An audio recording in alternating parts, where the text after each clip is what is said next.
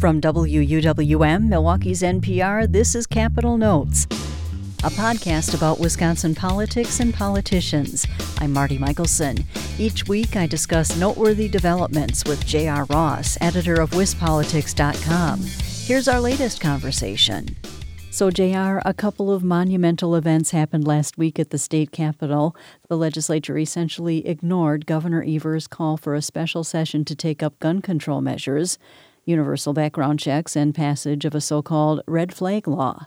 In each house, only one or two members came to the floor, called the session to order, and then immediately adjourned it. Republican leaders say neither house had the votes to pass. But Evers says they did this at their own risk because now they have to explain their actions to voters. How do you think voters will view this, and will the Republicans' actions come back to haunt them? Well, one point that was made to me this past week about Governor Evers repeatedly saying that, you know, look, this is an 80% issue.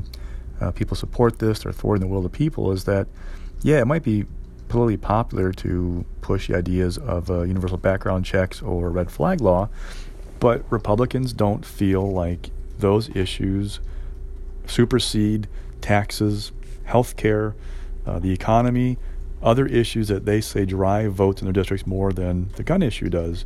What's more, they say that those who are single issue voters, uh, when it comes to guns, they're more likely to be passionate about the Second Amendment rights because these are Republican seats, and their greater threat or greater worry is to alienate their their base and is to be wor- losing a, a race over an issue like that. On top of that, you know, Governor Evers has yet to prove that he can effectively use the bully pulpit to go into a Republican held district and really put pressure on these guys. And until they feel pressure, um, they're not going to bend on this issue. I mean, one, Republicans, generally speaking, uh, don't believe the red flag law or universal background checks are needed, or that they will stop mass shootings. So uh, they also have questions about them on Second Amendment grounds. So in, until you can put pressure on them that really makes them uncomfortable. There just isn't a, a path forward that we can see, uh, the people I talked to, uh, about governors getting his way on these bills. In another significant development, the state Senate rejected Governor Evers' choice of Brad Pfaff for Agriculture Secretary, effectively putting him out of a job. Republicans say they ousted Pfaff in part because he pushed for more restrictive agriculture siting rules. Evers then ripped into Republicans following the vote, calling it BS. Evers has now promoted Deputy Ag Secretary Randy Romanski to the job. So, were you surprised that the Senate refused to confirm Pfaff? Well, there was a sentiment uh, several weeks, months ago, that there are several of Governor Evers' cabinet picks who have yet to be confirmed who have pockets of opposition in the Republican Senate caucus. And rather than voting them down, they would just let them sit. They just want to approve them because if you're a, a cabinet appointee um, and you Senate confirmation, you have the same powers, the same paycheck, everything whether you're confirmed or not. So the idea was they just let him kind of hang out. But something appeared to change with Brad in that there was this kind of building um, case against him about the comments toward the Joint Finance Committee about the farmer suicide uh, grants, about not being more cooperative with a uh, Speaker's Task Force on Suicide Prevention in providing information on this program, about the agency pushing rules that would change um, some regulations for siting of livestock facilities.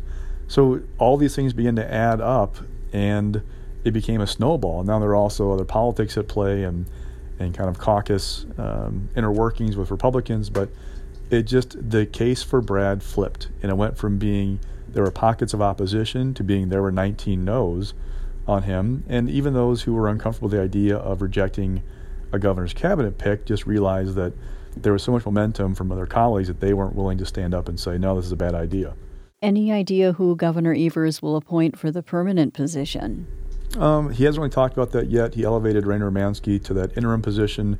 That's noteworthy because you know Romanski, who's a longtime Capitol staffer in agencies and other places, um, he will not have to go through the confirmation process as the interim. Uh, one of the big questions about the replacement that Evers might pick has been is it going to be somebody who is um, more liberal than Brad, more of a, a partisan than Brad? Um, will have that person have Brad's background? You know, I mean, Evers really sold Brad Pfaff as a somebody who had um, you know background work growing up on a farm. He'd work in the Obama administration on farm issues, and this guy had kind of the, the profile Democrats say of somebody you want as the ag secretary. Well, who's he going to pick next? Is he somebody who's more uh, from that background or less? And and I guess that's kind of a, a possibility for Republicans to consider is they may get somebody who is um, less in tune, even less in tune with them on certain issues. Well, then what? Um, but it's really going to be up to Evers what direction he wants to take. And there's also a sentiment that some of these issues that Brad was kind of had held against him, such as the siting rules, that's not going to change just because it's different secretary. If Evers wants to move forward on those rules, it's his administration, regardless of who the secretary is, those rules will move forward. They were pulled back because of opposition from the ag community. It looks like right now they're on hold, if not dead. But if there's um, something else that he wants to push and Republicans are happy about it, doesn't really matter who the secretary is. It's all about what the governor wants. Also, last week, the Republican controlled state Senate approved a constitutional amendment that would prohibit Wisconsin governors from using their veto powers to increase spending. Democratic Governor Tony Evers angered Republicans in July when he used his partial veto powers to rewrite the state budget and give public schools more money than the legislature had allocated. The bill now goes to the Assembly, and it has to be approved in two consecutive sessions plus a statewide referendum in order for the state constitution to be changed. It's a process that could take a couple years. Do you think this bill will make it through all those channels? Uh, it looks, as long as Republicans have control of the state legislature in the next session, it looks quite likely.